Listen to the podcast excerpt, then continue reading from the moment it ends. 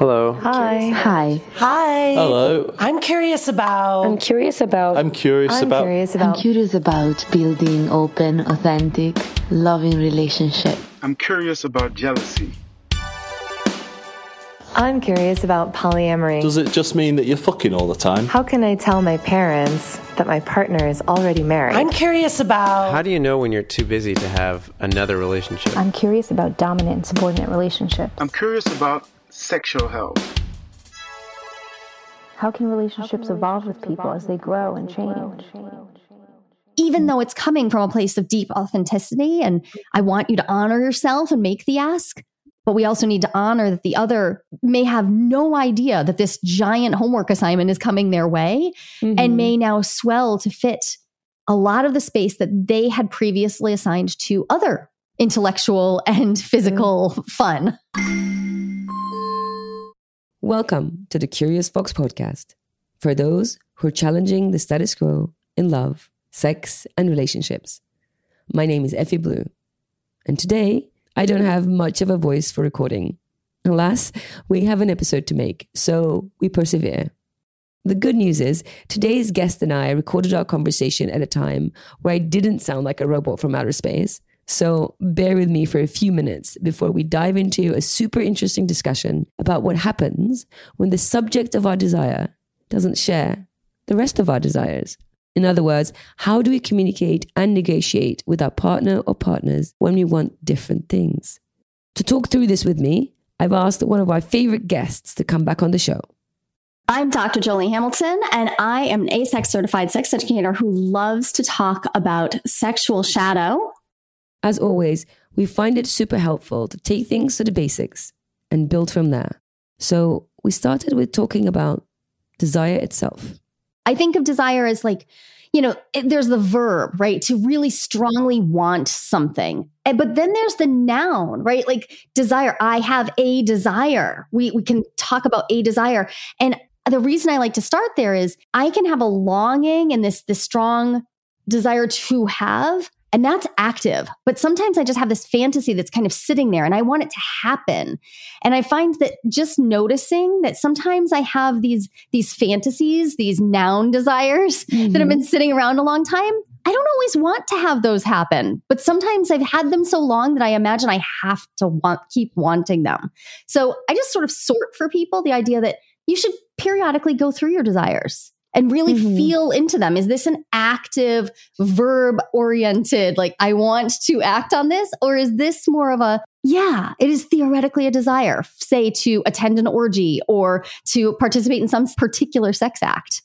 Because it might not be alive in you right now. So I want you to get close to your your living desires. What like what's alive for you right now? Because that's where desire mismatch gets messy. Is Mm. what do I want right now? I think of a desire mismatch as being anytime two people want either different amounts or different types of things. Let's get serious. Sometimes people come in with desire mismatch or desire discrepancy, and it's really just they've they've boiled it down to one of us wants more sex, one of us wants less. Mm-hmm. so I I think of amounts and types. So if you want different kinks or you have different types of sex acts, that's a that's a type issue versus an amount issue.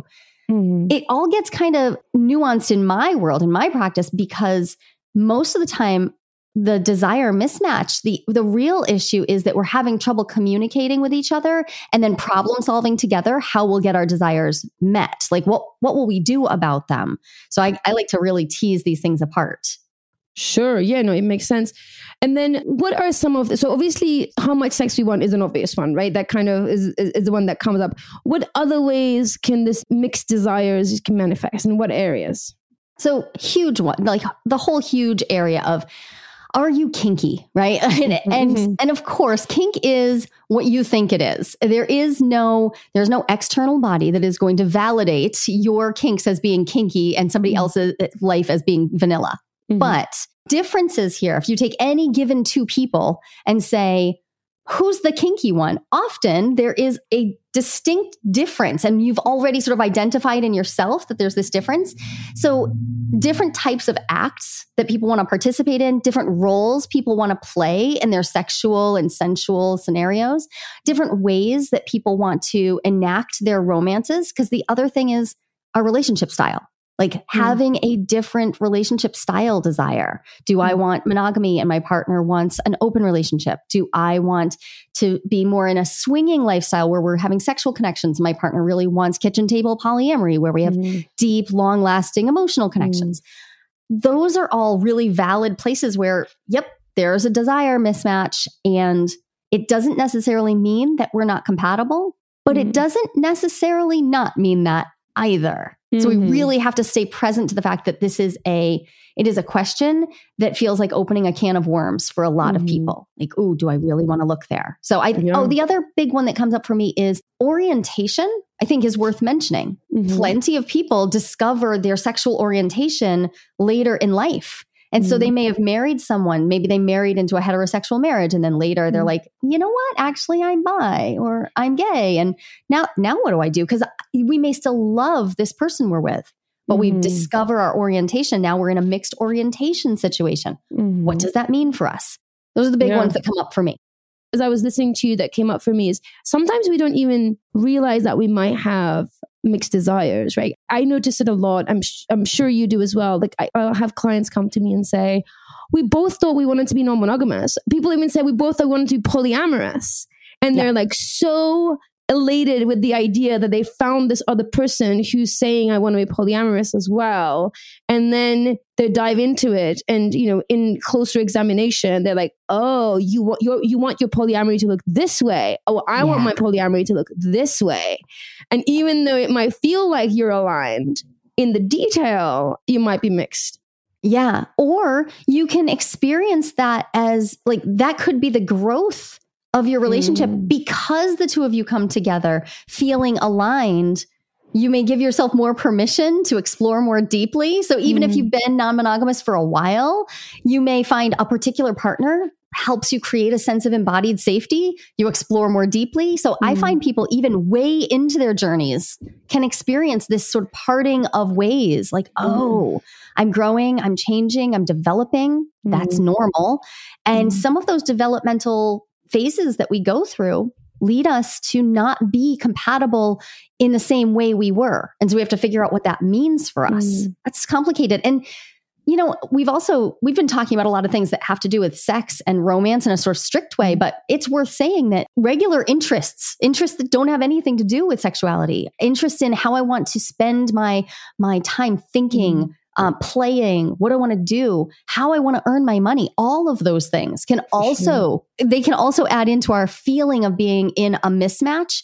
So I, I don't want to take the conversation so far astray from our core of desire, but those things do tend to also creep in because if we start feeling desire mismatch, a lot of times we'll start looking for the pattern of where else am I mismatched with this person? Sure. And sometimes we reveal very like very big gaps like, oh, we don't intellectually match. We don't mm-hmm. match in our hobbies. We don't match in our financial goals. Oh, oh. mm. and that mm. could be a real that can be a real moment of like reflection on is this the right relationship right now for me even if it was mm. great in the past sure and desire mismatch can sort of wake that up for some of us and start sure. reflecting on the bigger picture sure so then I'm seeing like two kind of types, if you will, to maybe we can talk about it in two different ways. One is a desire mismatch kind of earlier on in the relationship where you kind of maybe you met somebody, you get on in so many ways, and there's like one area. Even maybe in the beginning you negotiated, oh, you're kinky, I'm kinky. You know, you get to it and their kink is impact play and your kink is purely psychological. Right. And then you're like, ah, you know, and then and I want to talk about like, how do you deal with that? And then the other version I'm hearing is kind of almost growing into the mismatch, the growing into the mixed desires, kind of yeah. you know um, having almost like a fork in the road and growing apart maybe if we don't manage it really well. So I, I imagine those two things we handle differently. Yeah, I think that it is. It's so important to name that our relationships ideally are helping us grow. And when we grow, that phrase growing apart, well, another way to put that would be that you are differentiating from Mhm. another human being, right? That can be Mhm. incredibly powerful psychological work. So if Mhm. I if I come together with you and I experience, oh, we're both we both identify as kinky. Great, cool. There's a label that maybe has helped me feel like I can explain myself to others. Mhm. But now, as I start to get to know you and how you enact your kink, how your kink works for you, how you talk about it, how you play with it, now I feel my difference from you. And I don't think we get deeply into this conversation very often, right? Mhm. Feeling how I am different from you, that differentiation of self and other, that is the very beginning of doing the work of your bigger picture individuation, really Mhm. becoming who you are in a full way. And the differentiation that we do early in relationships can feel different from later Mhm. but it's so it's so important. It's one of the reasons non-monogamy can be really exciting for people because they get a chance to differentiate from multiple others. Yes. and now i'm noticing oh this isn't just that i'm different from say so i happen to be married to my anchor partner. I'm not just different from him. I am now dating somebody who i'm also really different from. Oh and i have this friendship that i'm oh i'm really different from her. And i notice this deepening as my relationships evolve it also stops me from demonizing the other because in non-monogamy we, we can ha- it can help us resist the temptation to say i'm different from you and that means either i'm bad something's wrong with me or you're bad something's wrong with Mhm. you. It's i found the same thing to be true when i had multiple children. It was like oh they're just all weird in their own special ways and that helped me release myself from them needing to be any particular Mhm. way it really helps to have a whole passel of them in fact to do that yes. Yes. Now I know you have seven children. Is that do I, i have seven yeah Yes. Yes. Brave soul. it, it's it's very similar though to the feeling of like recognizing the the massive differences that there are mm. across any given relationship constellation. I want to include our friendships in there. Like sure. Noticing how we're different is this huge opportunity. Real it's such a wonderful opportunity to relax our grip on what should be, like For how sure, we should be or how the other should be and realize that there is this massive um, multiplicity of ways Mhm. to Yeah. exist in the world.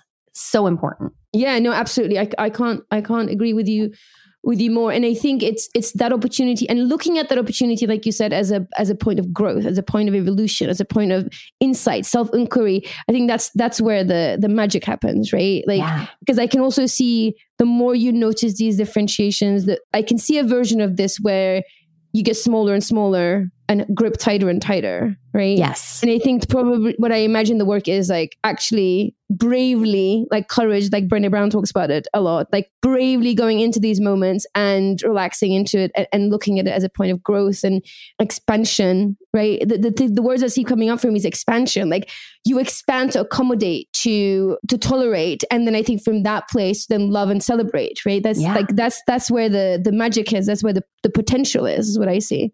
Absolutely. That's it. It's it's shifting. It may be toleration at first and then Mm. hopefully we can move into appreciation, into Mhm. celebration. Yes, all to that. And and it is profound self-work because so when I talk about desire mismatch, I usually ask people to identify do they identify as the person in any dyad, any any coupling, the person who wants more, the person who wants less, or the person who wants different, right? Mhm. because those there's different internal there's different self-talk that comes up Mhm. and that's where you get to do your work right? If you uh, if you're getting messages inside that you're too much or too needy or too slutty or too something great. Like i don't want you to have that message but i do want you to listen and understand that you just found an avenue of your psychological work there's where Mhm. your work lies Mhm. if you are a want less person in this particular coupling, you might think of things like, I'm not enough, or I'm prudish, or I'm disappointing, Mhm. not worthy. Mhm. unworthy. Yeah, that's there's an invitation into your work. And if and if you are the person who wants something different, like you want a different kind of play, a different type of relationship, especially if it's a little off the beaten path, you might have internal voices saying things like, you're weird. No one else is going to want you. You're mm-hmm. perverted. Something's wrong with you. Every single one of those is a very painful awakening into some curiosity about what if those messages are a, a really harsh way to put the fact that you are unique you are individual and and you need to come more closely into contact with who you are Mhm. it's not the most pleasant way to get to that work but it, it's a really common way so i'm glad we're talking about it Yeah, for sure. I also imagine that to be experienced on both sides, right? As I'm coming into my truth in this like your violent crash into reality is your violent crash into your truth that I think you're in in that moment also the other person is experiencing you in a certain way too because they're experiencing change and evolution in you that they may not even see coming or they don't want or it scares them as well. So this is a process that can be difficult for all parties. Right. And when we sense mismatch with partners, it tends to put us into a either a fear state or a numb state, right? Like if it's actually too much to even feel that we don't even want to be in the fear, we might go numb. So anytime we notice a desire mismatch, one of the opportunities is to simply notice it. Just be with the fact like, "Oh, this is different. And to remember that just because it feels really loud in a moment doesn't mean that it is like a profound part of our relationship, even. Sometimes a desire mismatch happens because of a, a brief fluctuation in our mental health status, in our hormonal balance, in the complexity of our stress.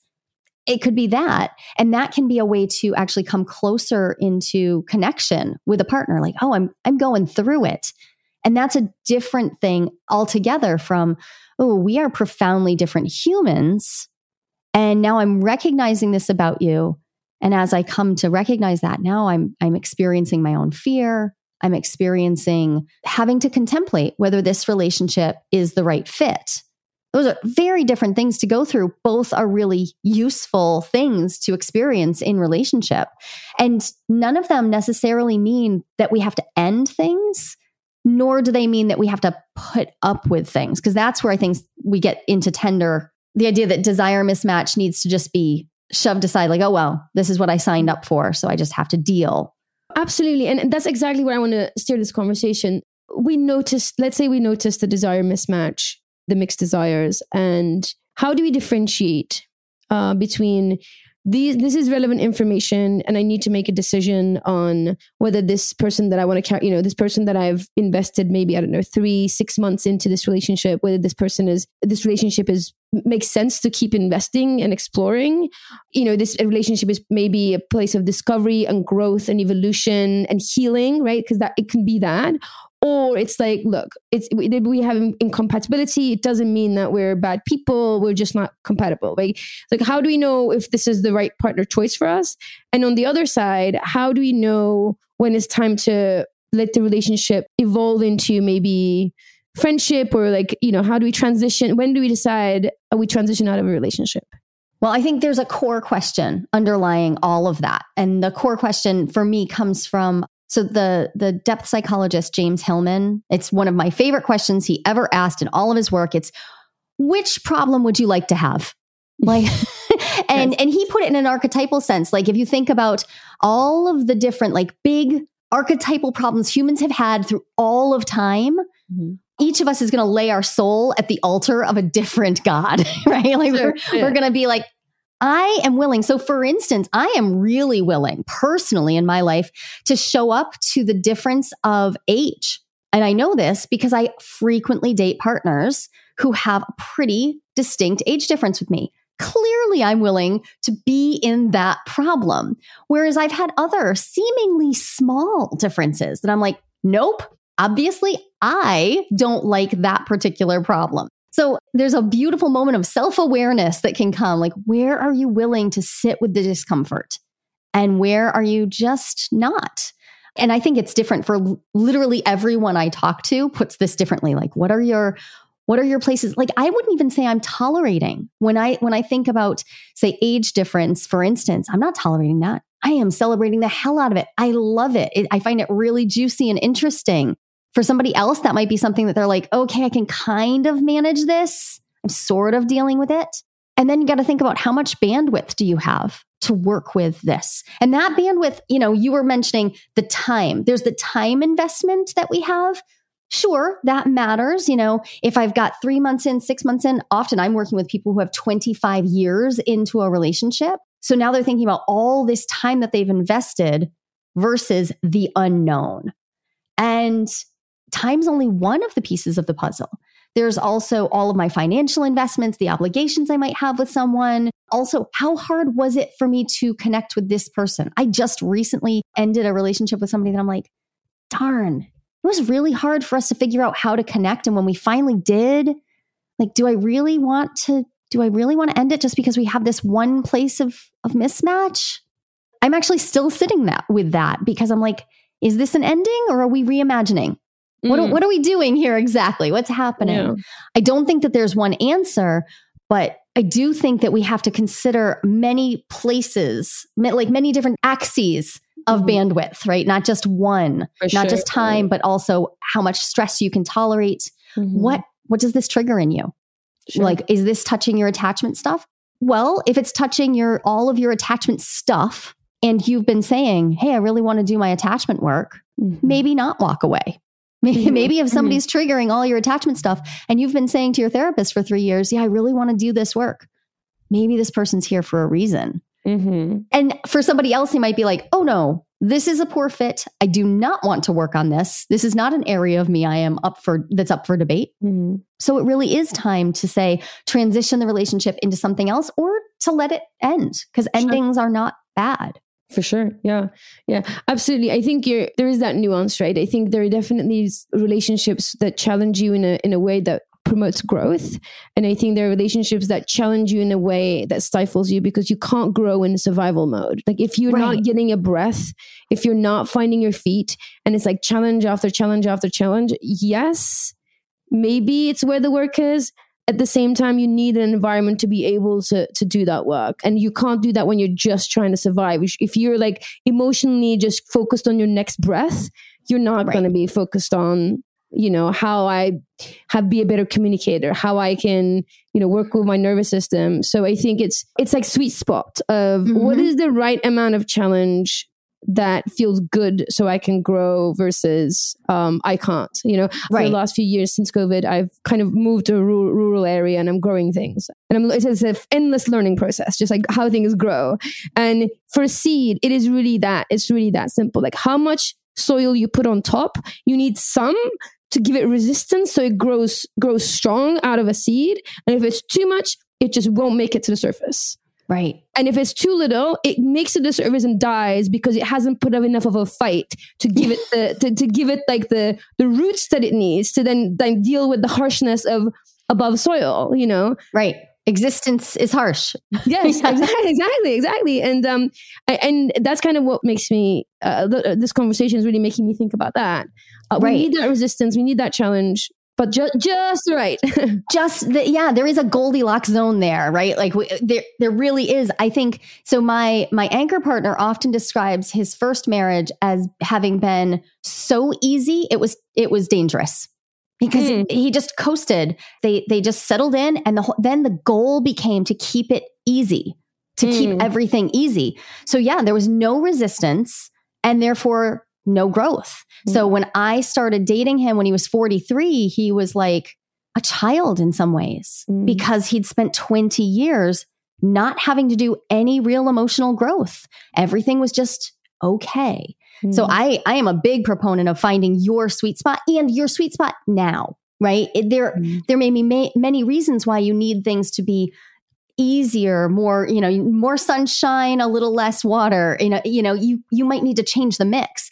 But if we're talking about relationships, I think it's it's really important to to see is the person I'm in connection with are they actually showing up to this too or am I doing all of the work? Cuz yes, it is personal growth work. My relationship is a container for my relational individuation and it's a relationship. And I can always change my side of the street. But if I'm in a relationship where I am constantly working on our desire mismatch just from my side and my partner is not interested in showing up to the, the puzzle of this, then that calls into question whether you could even have the right amount of resistance or or the right amount of support. Because if they're just not present to it, or the thing I'm hearing more and more recently is things should just naturally unfold. If it's Mhm. not naturally unfolding, then I'm just not interested. Ugh. Like, like just stop now. Just-. Please, puppy dogs and rainbows for everyone. right. Like, and and it's so antithetical to the idea of growth. That is Sure. not how I raised my children either. Like, did not just puppy dogs and rainbows them every day. So I think it's important to, to note that your partner really does need to be willing to show up. Any given dyad is going to be made of two people, right? And you could have m- many of them intersecting, all Mhm. having multiple relationships at the same time. But if one person in a whole polycule even is just like, nope, I don't do relationship work. I'm not interested in listening to things, taking your opinions. I'm not interested in having relationship check ins. I'm not interested in having agreements that are thought out. And nope, I just want to live. I just want to be. Then any mismatch is likely to be something you need to deal with. Now, so that's your thing. Mhm. Oh, you feel a mismatch? That's your thing. I don't I don't feel a problem. I just don't feel it. Mhm. That's where from to to my mind, that's where it's not generally going to be worth the investment to Mhm. keep going because you will have to then be smaller. You will have to hmm. change in ways that then can align with this person who's not willing to intentionally adapt, grow, learn with you, negotiate about how, what you might do differently. And all of hmm. those are options, but you can't do them alone. It's a relationship. Right, right, no, for sure. And and going back to what you're saying about not like unfold naturally, I think we assume in that statement that naturally means easy. And when you look at nature, and I like I said, I've been spending a lot of time in nature. Nature is not easy. No, It's cruel, it's harsh, it's beautiful, and it's, you know, grueling at the same time. So I think when people say it should just unfold naturally, you're like, yeah, this is how this is what that looks this like. This is nature. Welcome to the party. Yeah, I grew up on a, on a working farm, so not no. yeah, yeah. yeah. It's it's complicated. yeah, for sure. Absolutely. Th- That, that's the thing that comes up for me. And the other thing is recently I've been sitting a lot with um, something that Gabor Mate has been saying, which is we put, he talks about in the context of, of children, but I think we do that in adult relationships too, that we put people in a position where they have to choose between authenticity and belonging. And in that moment, it's th- those are really hard decisions. This is a conflict point that is very hard to negotiate. And I think this is also comes up when you have mixed desires, because I think the mixed desires, those desires are are who we are. It's our authentic truth. And when we are put in a position where we have to choose that or we don't belong in this relationship, we're like loved, I think that's where the, the conflict is, right? This is essentially what we're trying to ultimately manage. Absolutely. And and if you are walking around with like a, a core wounded belief of I am unlovable or um, I am imperfect or I I have to prove myself, I have to be wor- I have to be worthy or I have to be useful. All of these like core wounded beliefs that can have occurred in us pre-verbally. We may not even have any idea why we walk around with these ugh feelings, Mhm. but all of those are going to make it even more challenging to choose authenticity it, because they make us really desperate for that sense of belonging. They make us feel like we have to belong. And in some scenarios, belonging would actually be dangerous for us. Mhm. For sure. And Yeah. and that's this is it's such tender work to Mhm. figure out where that line is. Yeah, And it's far be it from me. It is not for me to decide where the line is for anyone for but to really let yourself be in it.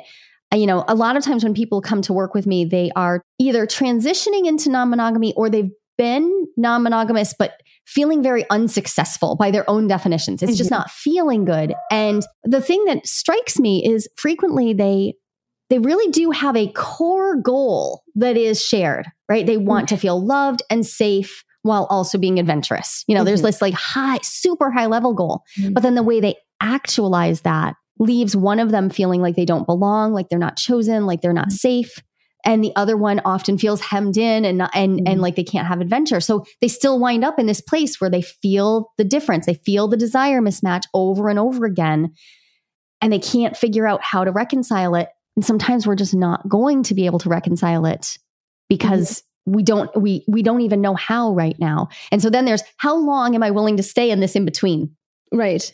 How long is the right and sometimes people ask me like how long is the right the right amount of time but it's it's one of the reasons why when people work with me i'm like minimum a year i need a year for you to to explore what works for you which doesn't mean you have to stay together for a year Mhm. but if you want to actually explore the question of what you want and how you want to negotiate it I encourage people to give themselves much more time than most people would like to imagine it takes. Right. Because the uh, the answers aren't clear and most often than not people's intellectual solutions or desires don't always match their emotional reactions, right? right? And I think you need like it takes time for those things to align. Right. Especially if you're adapting paradigms. Like if you're mm-hmm. somebody who's considered yourself vanilla for a long time, you're like, I'm pretty satisfied with that. But your partner introduces kink and you're like, well, wait a minute. I actually don't even know what kink is. Mm-hmm. Well, how much time do you need to allow yourself to come into contact with what the vast, you know, world of kink could be? And then how much time do you need to explore what could work for you and what couldn't?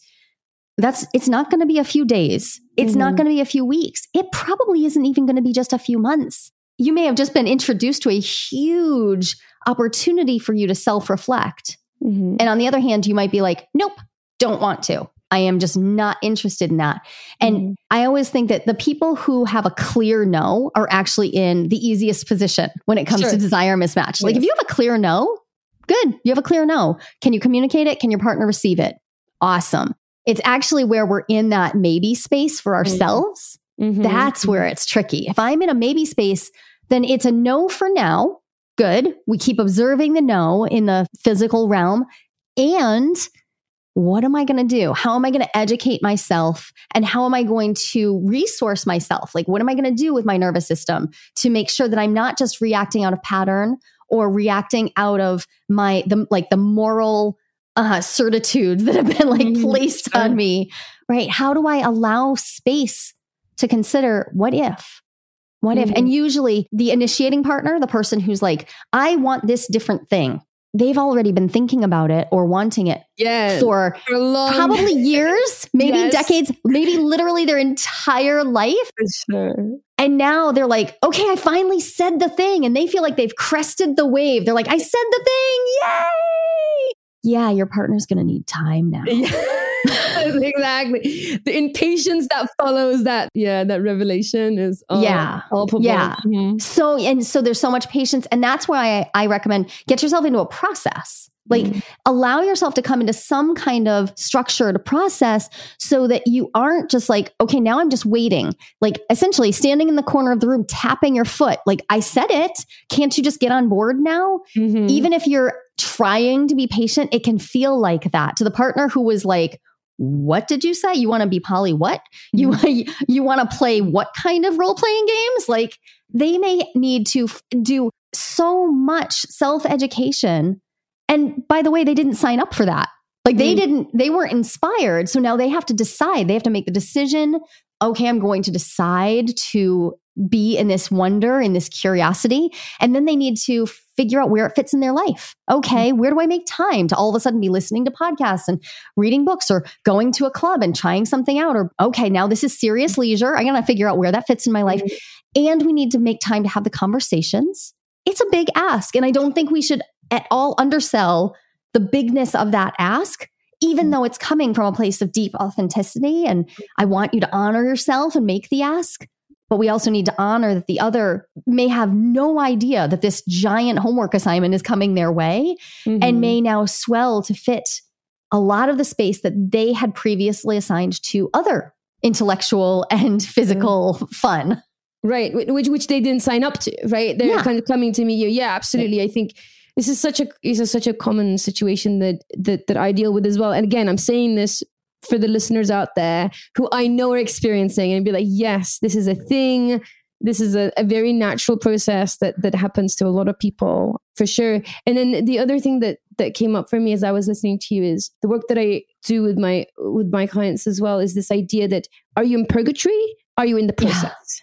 Yeah. Yes. Right? Those are two separate states. You know, if the process we persevere, if it's purgatory, we stop and make decisions. Right. And you need to understand it could look the same. You need to dig deep in, dig, dig deep to, to figure out where you're at because those right. two states are very different from each other and they need different type of attention. Right. I think sometimes people can be in purgatory. Right. And not even realize that that's right. where they are. Exactly. And I I find that a lot of times underneath that. So often I will work with people, I'll work with them coupled or in their relationship unit. And then I'll work with them privately as well. And in their private work, the deeper question is Are you taking any action or are you waiting and hoping this will all go away? Mm-hmm. If Mhm. that's your underlying question, is like, when will it get back to normal? If Mhm. any of these phrases come up for you, you are probably Right. currently in purgatory. And and if you aren't willing to actively step out of that into Mm. process, if you're like, no, no, no, this is where I believe I get to stay, yeah, then you're you're choosing to stay in that particular ring of hell, and I would not recommend staying there. Yeah, no, I, I I agree with you. I agree with you. There's a couple of things that come up for me that I imagine is going going on with our listeners as well, which is some practical stuff around like what how do we approach our partner if we notice a mixed desire. So like we now established that what it can look like and how it how it can manifest and it's very normal in all the ways that people can can handle it. On a more of a practical level you come to a point where you realize you know you you, you have mixed desires. What is a good way to approach your partner? Okay, so I would recommend first don't do it at a time when they cannot pause or walk away. Like if if you trap them into that conversation, they're probably going to feel trapped. A lot of people bring these things up in long car rides. i was just gonna say don't do it in a car ride right? I actually know somebody who was in a car accident because of this. Like the driver got really distracted. And So just don't. Like just just don't. Mhm. Also, I wouldn't recommend after 8 p.m.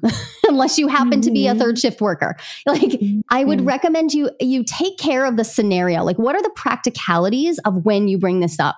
Mhm. Can you both be in a space where you're decently well resourced and can you have some privacy that that will allow you to have a conversation, an actual conversation and enough time to allow each other to maybe need to take a pause and digest and like so create this scenario that mm-hmm. will allow for that. So i often recommend to people like we'll go through their calendar like okay when's the next weekend you have where you have say a saturday morning and you know that you both have the weekend more or less to create for yourselves?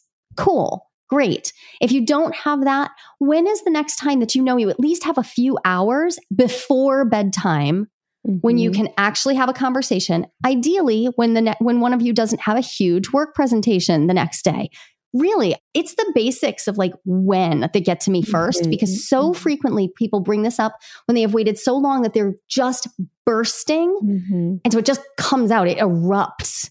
I recommend working against that sensation of eruption by allowing yourself to plan it. Put it on your own calendar and say, like, okay, I'm making intentional space and time because that right there sets the mood for what your partner's about to experience. Did you create intentional space and time for them to have feelings about this, for you to be with their feelings?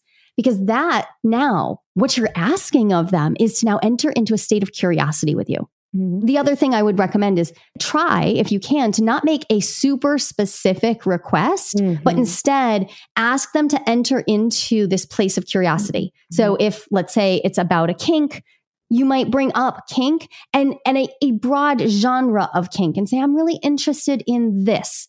And I would love to explore it with you. We don't have to try it first, but could we could we talk about it? Could we be in the conversation about it and then maybe at, like move toward exploration or mm-hmm. talking about where else I might explore it?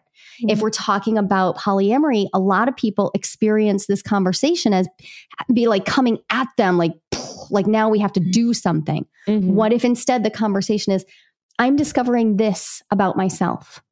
I am not I'm not going to rush to take action, but I would love to include you in my explorations. Can we enter into this as as part of our growth together? Can we talk about this? Can we start listening to things together? Can we can we join a, a group that talks about this like it's a normal thing? Can we just Mhm. get into that? Because there are so many opportunities for that those basic steps, that's what I recommend. I actually even pre recorded a conversation for people who get really freaked out about bringing up open relationships.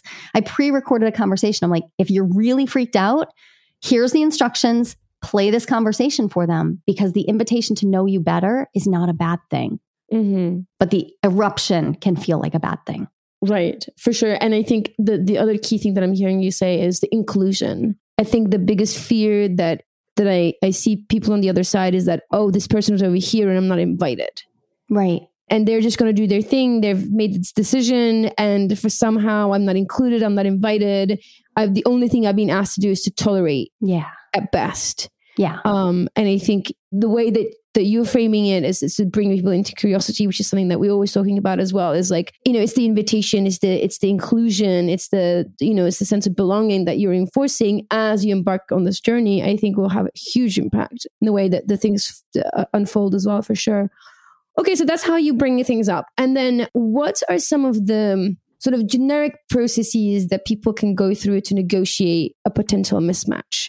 Okay, let me step back. What are some of the ways that people can uh, manage the discovery phase, right? Because I think the way that I, you know, somebody brings it up, the other person's either a, a straight up no, that you know, like high five to you, I'm sorry, but you are a no, you have clarity. Actually, it's good on the long run. You know, that's that's an easy. What about the discovery phase? What is that? How do we engage with that curiosity, that discovery in a way that feels authentic and still pushing our boundaries to explore? Yeah, we want to be at the stretchy edge of our growth zone, Mhm, right? mhm, Like right at the mhm. stretchy edge, but we don't want to bust the elastic. Let's, we don't want that.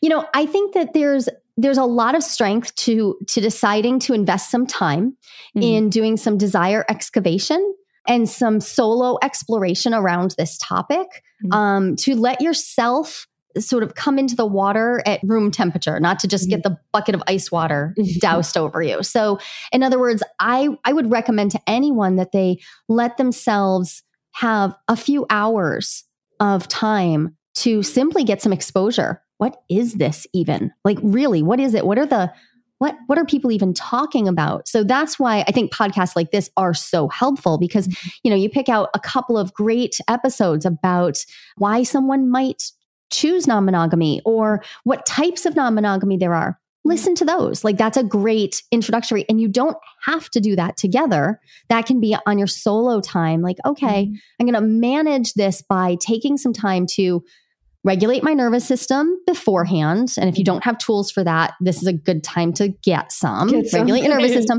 Then do some learning do some listening do some watching and then regulate your nervous system during and after too. Like allow yourself to come into contact with this when you're not feeling the pressure of your partner's eyes on you. Mhm. Like, do they like it? Do they like it? When I think about kink, it's particularly interesting because I think like, you know, so you turn on a particular genre of pornography and all of a sudden, you know, now I feel like, oh, my part now my partner's not watching the porn. Now they're watching me to see if I'm turned on. Mhm. That's a lot of pressure Sure.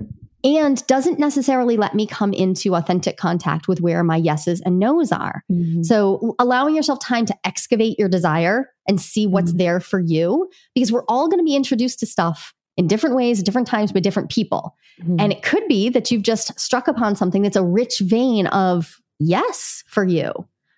Or if you have that time to explore, you might find that you have maybe you have a counter offer. Maybe that your partner brought you something and you're like, well, so maybe they brought you polyamory. And you're like, well, I'm going to go, I'm going to explore. I explore, I learn some language, I learn some ideas. I'm a no to that for now, but maybe you're willing to explore some polysexuality. Maybe you're Mhm. willing to go explore some some openness around your sensuality. Maybe you're willing to explore deepening some of the current friendships you have. What are you available for? But giving yourself some time to do that while also, and here's the trick to staying, I think, in your growth zone, setting a, a time limit for yourself to have to Mhm. stay in that. Because if if it's just an endless slog of keep exploring until it feels good, then you're probably getting what feels like an ultimatum from your partner. What Mm. feels like, okay, you have to get on board. So just keep exposing yourself until you're on board. I think it's okay to draw your boundary. Mm. Uh, like your own for your own reasons. Yes. How much time are you willing to invest and how long are you willing to stay in this place of exploration? And then watch out for those signs that you've slipped into purgatory. I love that. I think that's a that's definitely a great way to structure it. And then the next thing that I would say, maybe also suggest is sometimes with this kind of work, people get so entrenched in it, it becomes the only topic of conversation. Oh yes. Yep. Especially if they're if they're getting pushed back that like and now it, it swells. I always say polyamory will swell to fit literally every space.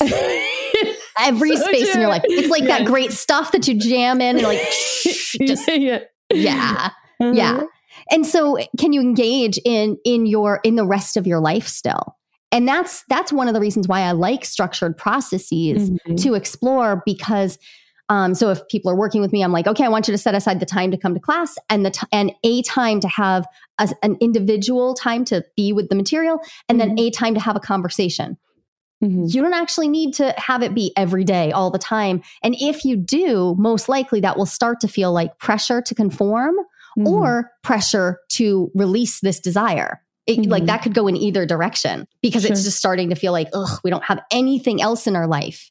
Mhm. And that that's a really tough spot though, because when you're really interested in something, desire, I mean, desire begets desire. Like it, it multiplies itself. It's so intensifying. So yeah. it can be hard to, to not have it swell up. Yeah. And if you resist, it persists. Like that's the other thing. Like the more Right. pushback, the more resistance you have, the more the desire grows. And like you just get so engrossed in it. And and maybe maybe you wouldn't so much if there wasn't so much resistance. Right, right. Oh, totally. The number of people I, I hear who say, like, well, I thought I had an idea, but now I'm obsessed with it. yes, exactly. Now I'm obsessed. Right. So I think that's that's the keeping things soft.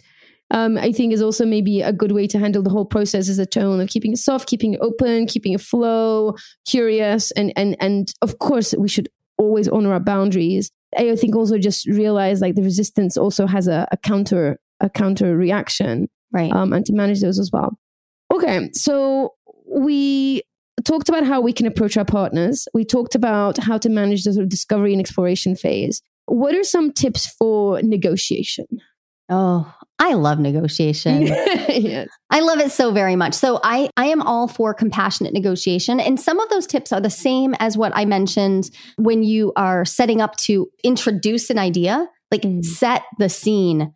Negotiation is in some ways a formal process. And I find a lot of people want to keep all their agreements verbal and they're just like, we're just in a long conversation. I'm like, yeah, then it probably actually takes a lot more time than it would if you let it have some formalization. But also, like, it doesn't let you set a gentle scene for actually being in the in the discovery of what are we going to do together what Mm-hmm. like what are we actually agreeing to do so if i'm negotiating i want to set up that scene set it up for a good conversation also set a bound so that the conversations my gosh they always turn into these 8 hour 12 hour conversations I, what i say is you so you set the timer on your phone Mhm. then you go take your phone and you put it in the other room because you want to be able to Mhm. hear it but you don't actually want your phone near you to distract you so Mhm. both and Mhm. and then when you enter into negotiation, start with gratitude. Like you showed up to a negotiation, you are already uh, head and shoulders above what most people are doing in their relationships. Like remember that just being in the negotiation is a big deal. So if we share that gratitude verbally, actually mm-hmm. start off on that ground goes a long way. And then decide the scope. What are we negotiating about? I want you to mm-hmm. actually write the scope down on a piece of paper. Yes. And I want you to have another piece of paper. So I usually get two pads of paper out. One is the scope and I write it down and then we're going to make any notes about what we're doing. What like what are we actually agreeing on? And the other is a parking lot. What are Mhm. what's coming up that does it's important. It's not that it's not important. Maybe we unearth some grief work we need to do. Maybe there's an apology ladder that needs to be followed. Who all sorts of stuff. But a parking lot for that stuff so that the person who's feeling it doesn't feel discounted, but so that we can stay in actual negotiation about the topic. Because this is another way it swells to fit all the space. Because when it comes up, the more resistant partner may slightly change the topic. And now we're actually talking about something else. But it feels like, oh, like, so every time we talk about polyamory, we never actually talk about polyamory. We wind up talking about all this other stuff. Use the one technology I know will actually work, which is a pencil and paper. Yeah, yes. Yes, the one technology that works every time. Absolutely. And and the other thing that I add to a process like that is once that alarm clock goes, honor it. Like it's done, time is up, you know. And uh, what I recommend is what I call a state change. Mm. Go and move to another room. Go for a walk. Go and get a, a water. You know, lie on the floor. Like just just change the state to let Yes. your nervous system mind know that we are done with it today. We will get Yeah. back to it, but it is a done process. And that state change, I find, helps people because, especially if the negotiation was particularly hard, we're not we're not robots. We're not digital machines. Like the the, Yeah. the nervous system and the mind, it can be so hard to to let it go and uh, you know be patient or get to the to the next state. So plan it in. It could be. sim- I tell people just go and get water. Go and go for a Right. walk around around your house. Like cross the road if you don't. It doesn't have to be anything major, but just some sort of state change that tells your nervous system, that tells your body we're done for now. Yeah, we completed that. It's Right. that I love that so much. And I love the simplicity of calling it a state change because I think when we talk about regulating your nervous system, a lot of people imagine that I mean something really big, but I Mhm. mean really small things. Yes. Yeah. Get a drink of water. If you had a really, like, if I had a really, really successful negotiation, I'm probably going to go break out the Teddy Grahams and have a few. Like, I don't, whatever it is, I want to celebrate that. And so that state change can be for positive, po- like positive negotiations as well. I love that framework. Yeah, so that's that's that's good. So okay, so we negotiated. Yeah. I- I'm I'm loving this this process. In an ideal world, we negotiated and we found some common ground where we feel that we are both seen and heard and honored in our desires, and and people are invested, you know, continue to invest in the relationship. There's growth and discovery and evolution built into it, and we're in good. Right, we've we've done our work. It's probably going to be an ongoing process, but the paths are kind of weaving in and out of each other, not weaving away from each other. So that's the ideal world. What if we cannot find common ground that is obvious? Yeah. What then? I ask people to when we're when we're doing this work over a period of time, I actually ask them to take a a step before they're in the negotiation process that will help them navigate this. I ask them to get clear on what their joint decision making policy is. Mm. What do you have to come to mutual decision? Like is is your policy in this relationship that we come to a mutually beneficial solution before we move forward and take action? Or do you tend to have more autonomy? And if we do have autonomous decision making, then in what areas? And I I ask you to be really clear about that because a lot of people think that they have one or the other. And that Mm. can lead to a breakdown when we get to a negotiation where we're like, oh, we didn't actually get anywhere. If I think that we have a durable policy of of joint agreement but my partner thinks that we have a durable policy of autonomous agreement. Like i mm-hmm. get to decide for me and and we will keep coming back to the table but i get to decide for me. Right there we probably have really different ways that we're going to act in that Mhm. moment. Mm-hmm. So the conversation i need you to have before you negotiate is mm-hmm. how do we agree to disagree Mhm. like what will we do and that's that is complicated because for some people agreeing to disagree means that we set a time on the calendar to come back to this conversation and re-engage Mhm. that can be really healthy and useful for other people it means that we're actually going to take a little time a little space in this relationship to do things a little bit more independently a little more autonomously because we are not currently in a place to have this particular overlap and depending on what your relationship structure is, that might be totally appropriate. Let's say we're not living together, we're not raising children together. It might be really appropriate to simply allow a little space. Even in my anchor partnership, where I do raise children and share a household with someone, sometimes we decide that agreeing to disagree doesn't have to mean there's no action moving forward. It may mean that we we simply allow to honor our differences and be and be sad about that and mm-hmm. go do the grief work necessary to deal with the fact that I don't own my partner. Mm. I don't own their body. And I don't just mean about like non-monogamy and how, who they have sex with. I mean hmm. like I don't own their thoughts. They get to mm-hmm. have these thoughts and feelings and I might need to do some work around hmm. that. So that's actually, I think, the most challenging piece of all of hmm. the of navigating desire mismatches. How do we even understand how to how we agree to disagree? What what do we do? Because for some people, they're like, well, if we don't agree, then it's a deal breaker and we break up.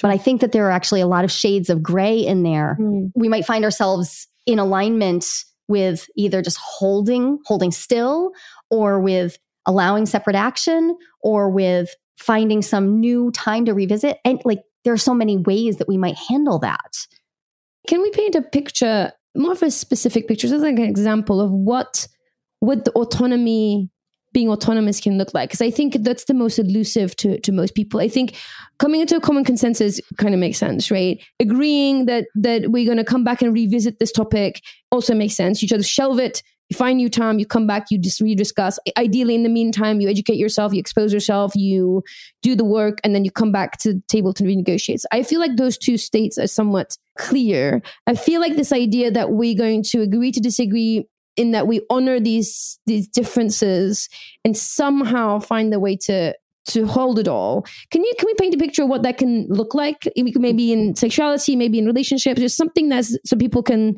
really visualize it.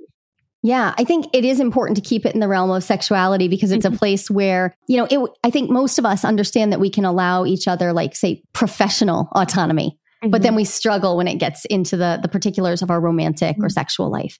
Mm-hmm. So I actually can use an example from my own life because it's relevant. I went through a whole period of time where I had a partner who had a really intense desire for a particular type of kink. It was incredibly triggering for me. Um, I, I found it confusing as well as triggering. I didn't even know what it was waking up for me. So even though, even as a sex educator, I was like, "Ooh, I, I know this is my work to do." Like I, I was, I was self aware to be like, "Oh, you get to have that kink," but it was very triggery. We were in a place to have the conversation about like, well, how much autonomy do we have here? And how that played out was me re- recognizing that in my value system, it was more important that I grant my partner their agency, that I return their agency to them over and over again. So, in the face of my deep discomfort, not just around me participating in this kink, mm-hmm. but the idea that he was going to participate in this kink. If I wanted to, re- to stay in my own ethical alignment, right? Like what I had pre decided was right mm-hmm. for me, then it was up to me to decide to say, you can explore this with other people. And I'm going to work on my own self regulation and i'm going to i'm going to hold this boundary i don't want to hear stories about it and i don't want to see calendar invites come through where you like try to maybe pressure me to come attend these events that would be triggery. I don't want to see this so i set my boundaries but i returned his agency and said you you get to go explore this. This is not for me to decide whether you explore this. And here is my other boundary which is if while you're playing in this way you choose to have unprotected sex I need you to tell me about that before we have unprotected sex again so that I can make decisions about how my body is treated.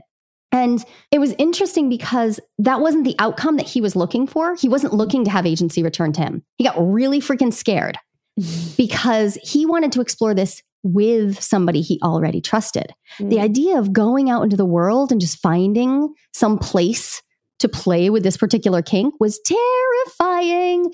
He was not happy that I granted him his agency and autonomy mm-hmm. for a while, but it was important that I do that to be in integrity with myself and because that let me now not stay in this constant negotiation that was actually about me forfeiting my boundaries and overriding my no.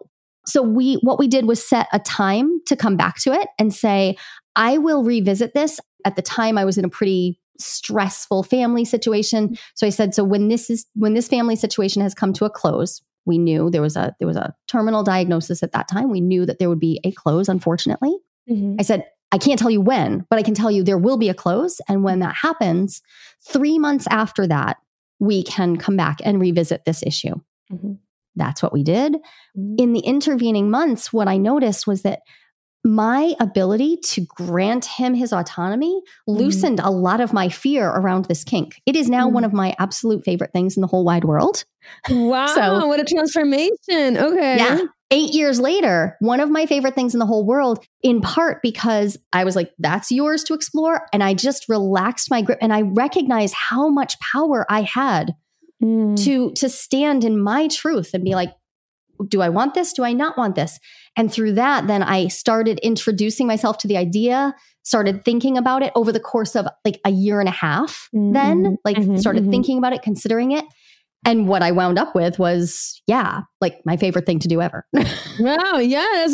And I think that really speaks to the power of that letting go. I think it's like, the stronger we hold on to things, the more acute we feel about them. And, and there's no room for growth and exploration. And I think we grip harder when we are most scared. And again that's not what growth is. And i think that that release can allow the space that little bit of space that we need to make room for curiosity. When you grip so hard, there just isn't enough room for curiosity because all your energy is going through the gripping and and that you don't you, you feel like you're under siege, that you have to hold on to it tighter. Like if you're in that headspace, it's just not going to change. And I think it's um it's a type of ignorance, you know, you just don't know and and and you just like grip hard.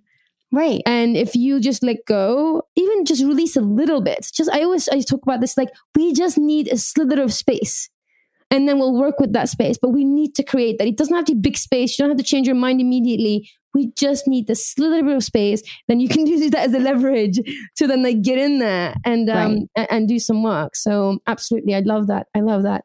Joli, is there anything else that you think that people should know?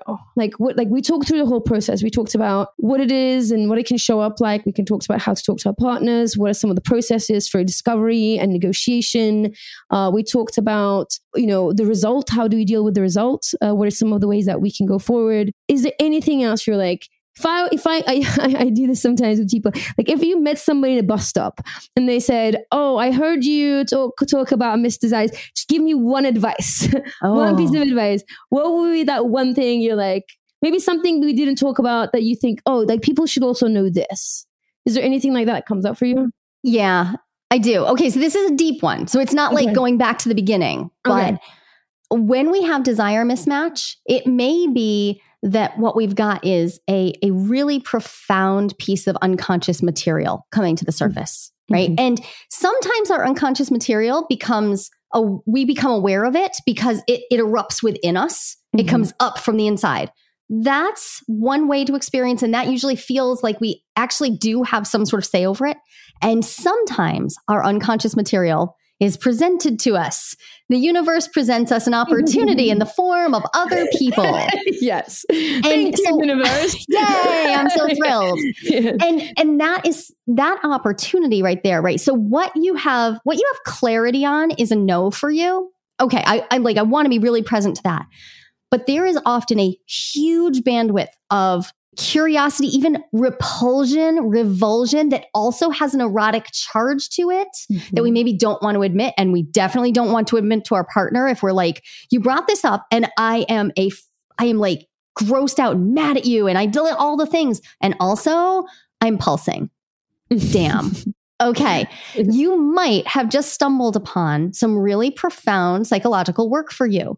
You don't have to pick it up, but if you want to, just remember that we will be delivered these different ways of knowing, not just from the inside. Sometimes that'll come from the outside. So your partner has given you the gift of introducing you to something that no, you did not ask for, but you are in relationship to them. And I happen to imagine the universe to be a place where there are meaningful coincidences and connections that happen all the time. You don't have to act on it, but you might choose to as part of your growth process.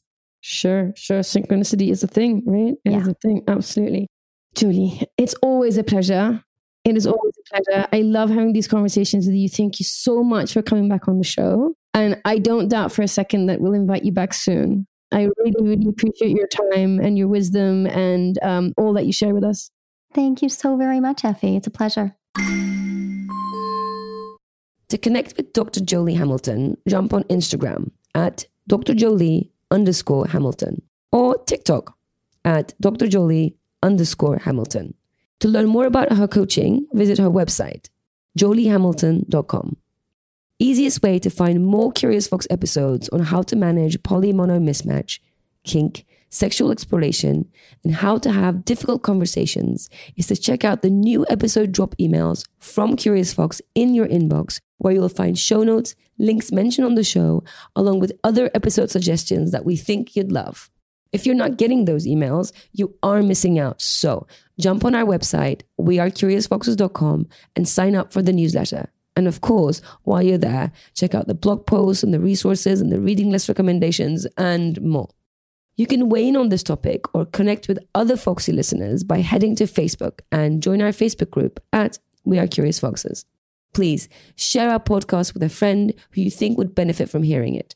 Quickly rate the show, leave a comment, and subscribe on Apple Podcasts, follow us on Spotify, or connect with the show however it makes sense on your favorite podcast app. This will take a few minutes of your time and will have a big impact on us.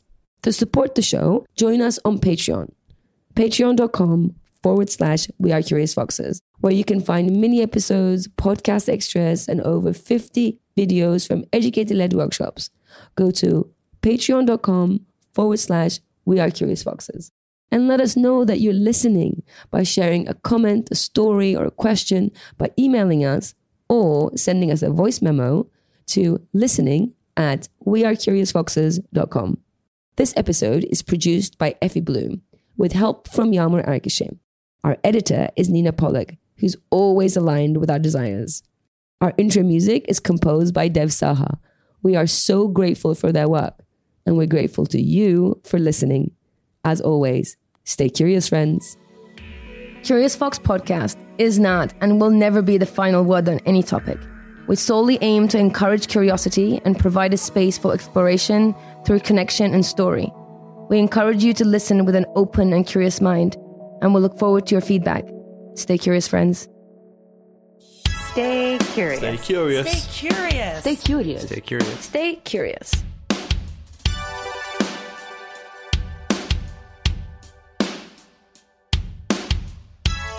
Stay curious.